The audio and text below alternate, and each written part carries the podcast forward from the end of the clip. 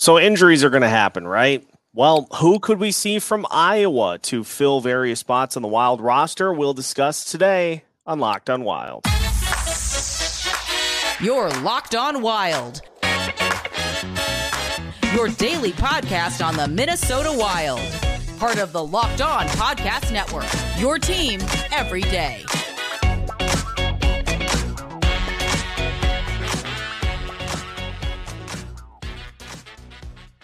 What is happening, everybody? Welcome to another episode of Locked On Wild, your daily Minnesota Wild podcast, part of the Locked On Podcast Network, your team every day. Thank you for making Locked On Wild your first listen each and every day. Make sure you subscribe on YouTube and your favorite podcast platform so you don't miss out on any new episodes throughout the course of the week. On today's episode of Locked On Wild, Wyatt Garin joins us as we discuss some names from the Iowa Wild that we may see depending on the severity of injuries that the Minnesota Wild face this season. My name is Seth Topal, your daily Minnesota Wild insider. If this is your first time tuning into Locked On Wild, we welcome you on board. Make sure you subscribe so you don't miss out on any new episodes throughout the week. If you are one of the everydayers who tunes in each and every day of the week, glad to have you back. And speaking of glad to have back, Wyatt Garin joins us once again here today. Uh, and we're going to talk about some of those, maybe not quite household names, but players on the Iowa Wild roster that we may see if everything goes wrong on the NHL roster because injuries are going to happen. It's just that's just a fact of life. And so you're really only as good as the players that you have at your disposal to call up and fill in various spots. And while they're not doing too bad in that regard. So Wyatt, welcome in. How are things going? Good. How how have you been? How's the summer been? It's been uh it's been a while since we've talked. Yeah, yeah for sure. Fast summer. It's uh it's already game? uh non-existent. Oh. Um so yeah, just uh just just grinding away in the lab and uh getting us through boot camp. So it's okay. Uh, I haven't uh, haven't had really many birdies on the golf course, but uh, plenty of birdies in the podcast studio. So yeah, there you go. Uh, you like that? Uh, and so you uh, you had posed this topic, and I, I think it's a good one because there are going to be some names that are going to need to help this roster at various points throughout the year. And so let's just go through. We'll talk about some names, kind of where they potentially could fit in the lineup, and uh, we'll uh, we'll start on the offensive end. So you throw me a name, and we'll just kind of let things rattle around as to where we could see them this year. Yeah. So I mean, uh, your two biggest, well, three biggest, uh, probably bubble guys in that forward group right now are probably uh Adam Beckman, Sammy Walker, and Marco Rossi.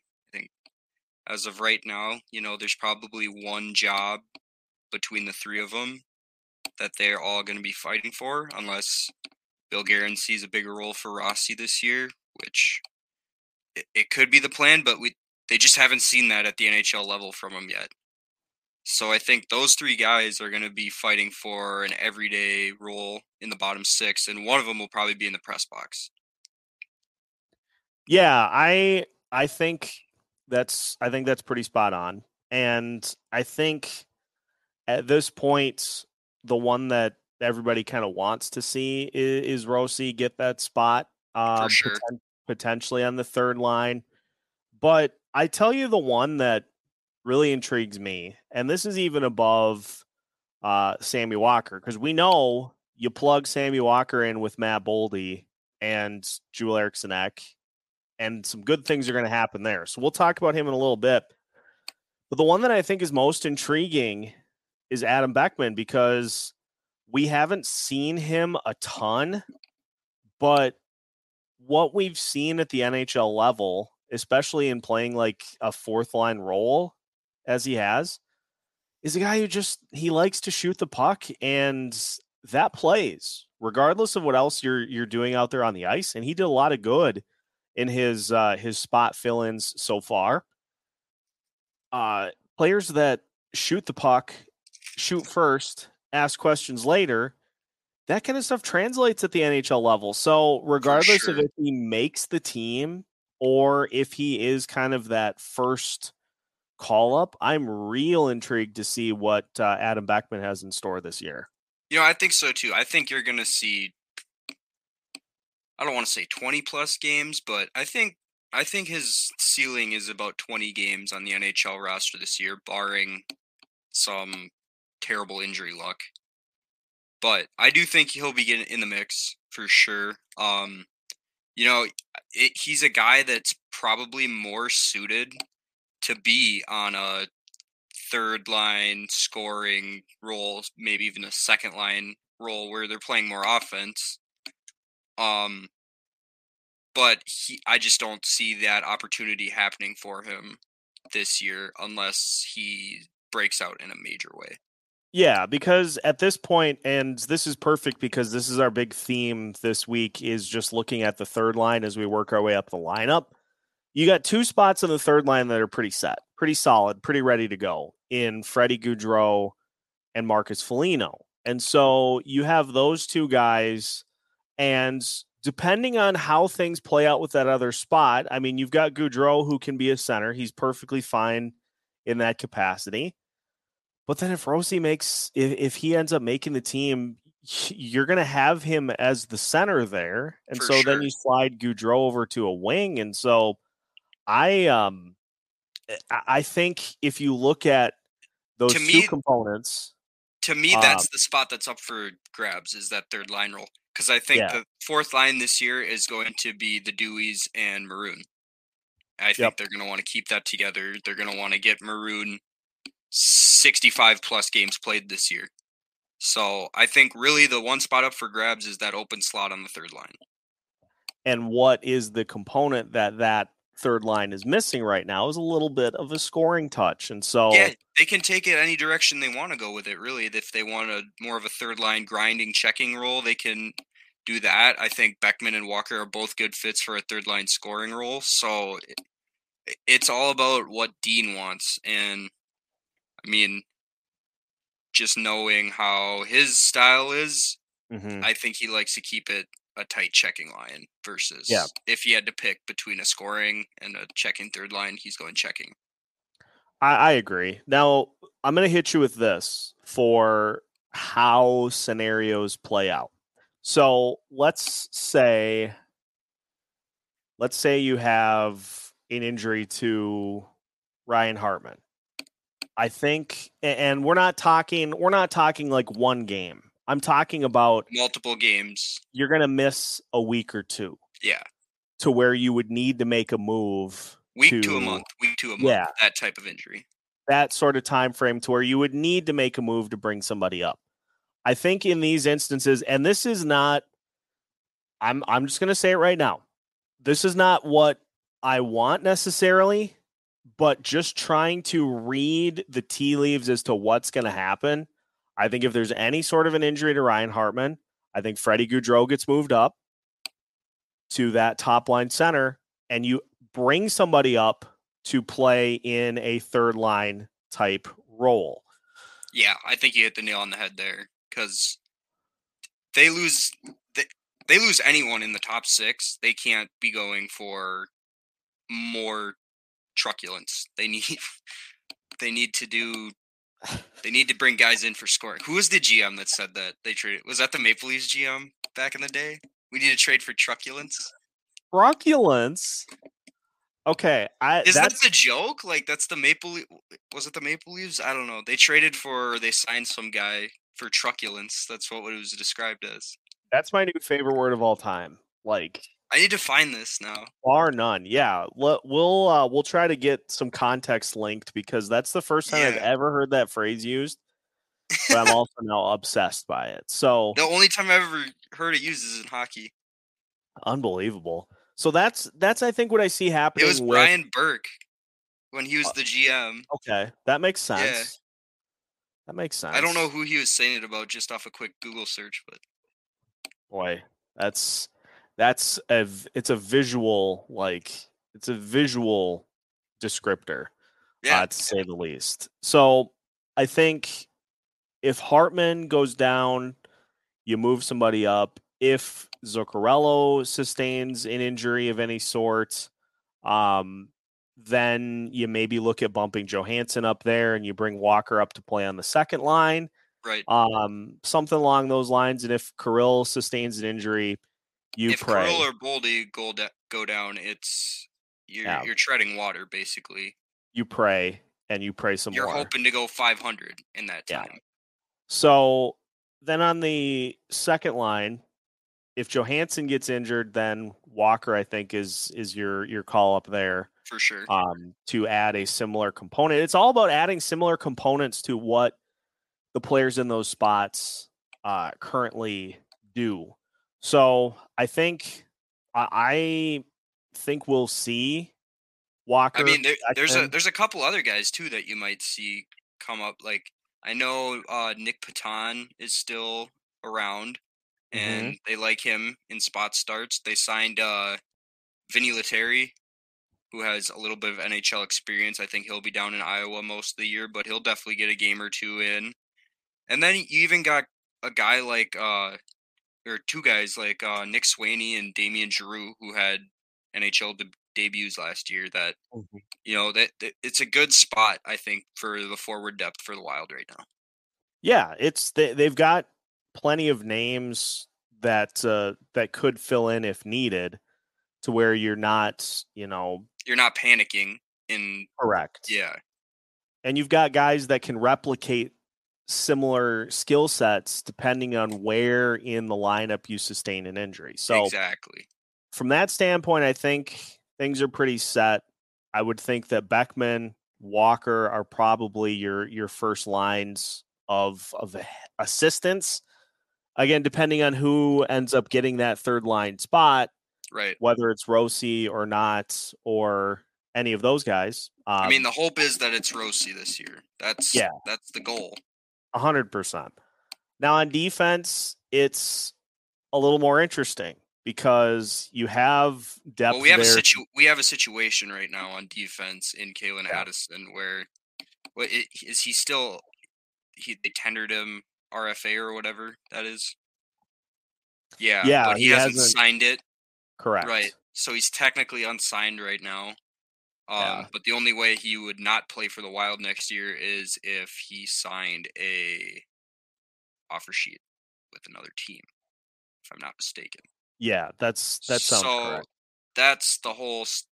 There's that whole situation. Then there's the whole question of well, if he signs, is he going to finally be a productive member of the full time defense?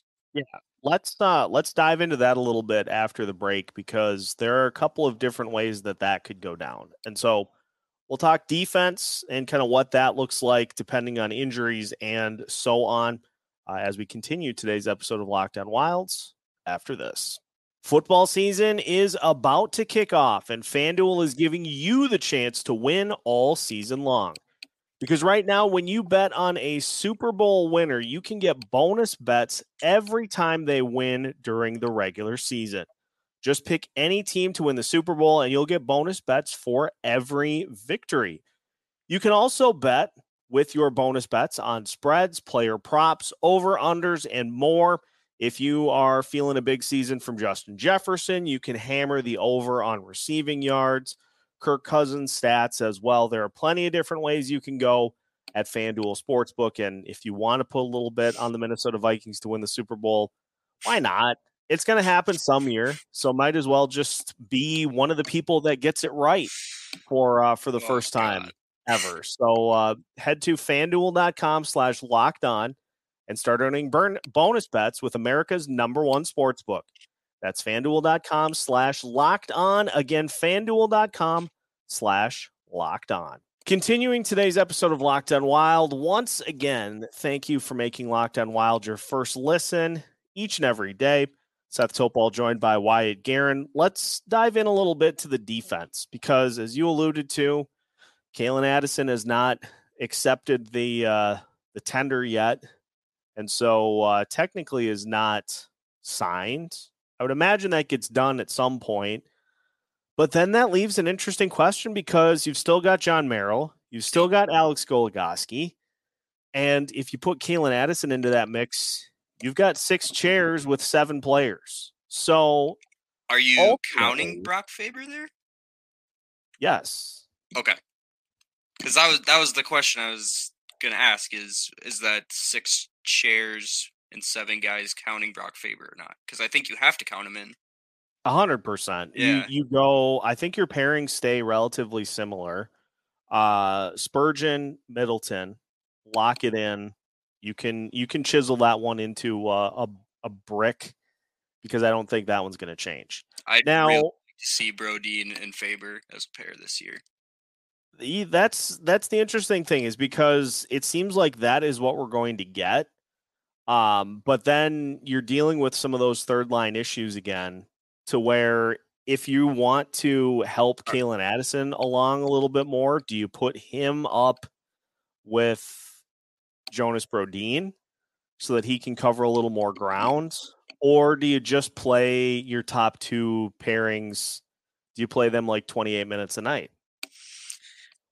It's a tough question because you just you'd love to see Addison finally take that last step forward because every year it's just seemed like he's been this close to being Mhm. really really good.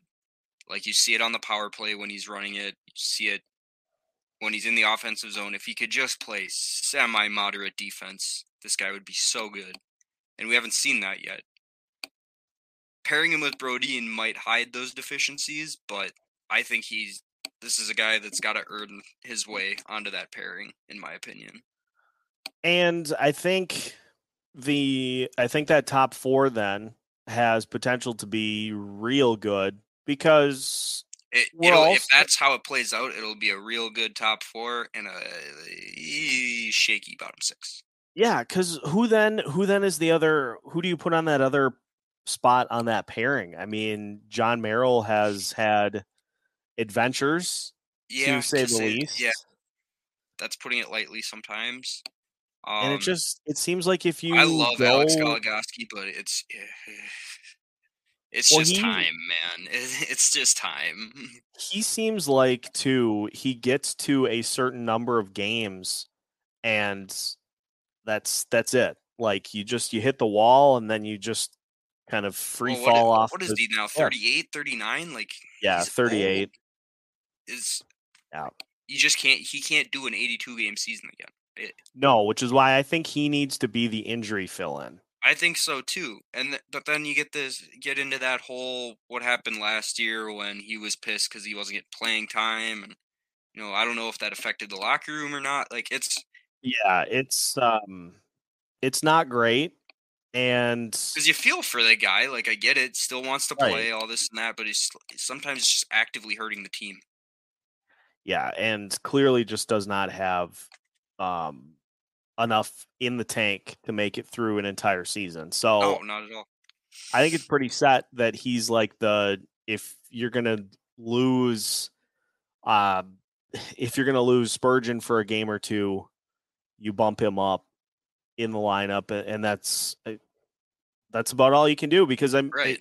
that pairing. Ironically enough, the pairing of Dumba and Goligoski last year when Brodin was injured, Yeah. statistically they did okay. So it's not like he can't handle in spurts a little higher spot in the lineup. It's just when you throw him in for like 20 games in a row, Right. just not uh, Well, not that was same guy. he was never a Nick Lidstrom to begin with. He was always even at his prime. He was like an offensive guy. So right. And uh, I At just the- don't. I can't see them doing another full season of Goligoski getting more than thirty games. Yeah. No, I I don't think so. Now, in terms of players down at the Iowa level who could hop up on defense, this is where it gets a little more interesting cuz there would have to be a couple of injuries that take place in order to For see some of these guys. But the other thing is I- too is it's more than likely going to be new faces, guys that Yeah. are going to debut. Um, I'm not sure is Mermis still signed. I'm unsure of that or not. I believe so. well, if he is, he would probably be one of the first guys up in a spot start situation. Yeah. a long term injury, we could be looking at a couple of guys Daemon Hunt and Ryan O'Rourke, who these were early early mid round picks a couple of years ago. Um, no NHL experience yet, but a lot of scouts have raved about both of these guys as potential NHL pairings in the future. Yeah, and you've got some other guys that are getting closer, not quite ready yet. Carson Lambos. I was Kyle that was the other name Was gonna mention uh, mention was uh, Lambos. I'm not sure if he has another year to go back to major junior. I don't know what, how old he is off the top of my head, but I know he's signed. So if that's the case and he doesn't make the full time NHL team and he has year eligibility, he will be back in juniors. So there are some options uh, Right. depending on what you need, but I think the defense is a little more set than uh, than the offense is in terms of players on the roster that yeah, are not playing that will if somebody gets hurt. Now, we, we've had a log jam of defensemen for a little bit, so Yeah. you know the loss of Matt Dumba that's going to bump everyone up one spot, basically. Mm-hmm. Now the goalie situation is interesting. So we'll finish by discussing that because fewer names and one in particular that I think is knocking on the door. So we'll discuss Jesper Wallstedt as we finish today's episode of Locked On Wild after this. Final segment of today's episode of Locked On Wild. Once again, thank you for making Locked On Wild your first listen each and every day. For the everydayers, tune in tomorrow as we start diving into third line players. We'll do a preview for Steady Freddie Gaudreau to uh, start things off this week. So you can tune in for that coming up tomorrow here on Locked on Wild. Expectations, stats, what do we need from Freddie Gaudreau? All coming up on tomorrow's episode. Uh, finishing our chat with Wyatt Garin here today. Wyatt, let's talk goalies because you've got Filip Gustavsson locked in, Marc Andre Fleury in the final year of his deal, likely final year of his career, potentially. So, who do we see if somebody gets hurt? Well, you know the easy answer is Wallstedt. Um, this guy is he, it took him a sec to get warmed up to the North American game, but man, he was he was unbeatable after about ten games in the AHL. He just looked like the best goalie not in the NHL at the moment. So you'd think it was it'd be him, but at, the more and more I thought about this, Bill Guerin has been very adamant about not rushing Wallstedt, about letting him basically overbake in the AHL. They want to make sure they don't do anything to screw with his development. Um, and you know we've seen that lately. I think there's been a push to try to get NH or try to get goalies into the NHL at a younger and younger level, and it just doesn't seem to be a position that that works a lot of the time. Um, Carter Hart came in very young, and you know he's had a lot of ups and downs. Uh, more recently, Spencer Knight came in very young, and he's had ups and downs. So, it, in my opinion, I think we will see the debut of Wallstedt this year, but I would, I would not count on it. By debut, I mean he's going to sit on the bench one or two games. I, I don't. I- would be shocked if he actually got in a game because they've been adamant about overbaking him. So Yeah. that's where I think they're at with him. But I mean, it also wouldn't shock me if he played. I guess so. Yeah, it depends. It depends on what happens because again, you can kind of get by with one goalie depending on the for a game or two um, because of how far games are spread out now. You've usually got a day or two days in between games. The Wild don't have a ton of back to backs, um, at least early on. They have a couple, but they don't have a ton of them until later on in the season. And so if you have an injury to where Gustavsson's going to miss a week or Fleury's going to miss a week, those are two guys that are capable Of of playing a week in a row. yeah, of playing that that starter's workload where then you can just bring somebody up to be the backup, you know, Emergency situation backup. yeah, Zane McIntyre somewhere in that. The Wild have, the Wild had a couple of instances last year in which they had to do that. Filip Yep. Gustavsson got sick uh, for a couple of games, and so And had to have Zane kind of that yep. emergency. Yeah. So They, they've That- always been very good about having that kind of journeyman up and down guy, and that's been Zane Mm-hmm. McIntyre the past few years, which is good. I think teams are smart to do that because you you really never know when you need a guy with even a little NHL experience not crapping his pants in there when he yeah, and, is. s- and somebody who is ready to hop in at a moment's notice right. and is not going to be rattled by being a young player and hey you're the backup oh actually wait now you're going to get the start tonight Right. so And I guess the only other interesting name we have in the organization right now is Hunter Jones, who was drafted, if I'm not mistaken, he was like a second round pick a few years ago.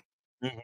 He was pretty high. Um, and I know last year he got majority of his starts at the ECHL level. Um, but he wasn't terrible. So, you know, it's another case of well, now will the tandem be him and Wallstedt or Volstedt in Iowa this year, or and then what happens to Zane McIntyre? So that's that's kind of a, the wild card in this is him because they they the Wild obviously saw something in in him if they took him in the second round, yeah especially for a goaltender because that that just usually doesn't happen. yeah and so you've got you know as we've laid out you have plenty of names who could see some time at the uh, at the NHL level depending on the severity of injury type of injury, spot in the lineup. Uh, and so we're going to, as these next couple of seasons go along, we're going to see some of that uh, highly rated prospect pool start to flex its muscles a little bit. Um, and that is, that can only be a good thing for where this team wants to go and kind of what they're dealing with over the next two years. So you hope you don't need those guys, but it's always nice to have them uh, in the event that you inevitably do. Because again, let's be honest, injuries happen. emergency break glass. Exactly. Well, that is going to do it for today's episode of Locked On Wild. Again, thank you for tuning in to today's episode. If you have not already, make sure you subscribe on YouTube and your favorite podcast platforms so that we can get to 2,000 subscribers before the start of the season. Make sure to leave a five star review on either Apple or Spotify. We appreciate that as well. And uh, we'll continue to guide you through the rest of the off season here with Locked On Wild Boot Camp. You can find new episodes every Monday through Friday as part of the Locked On Podcast Network.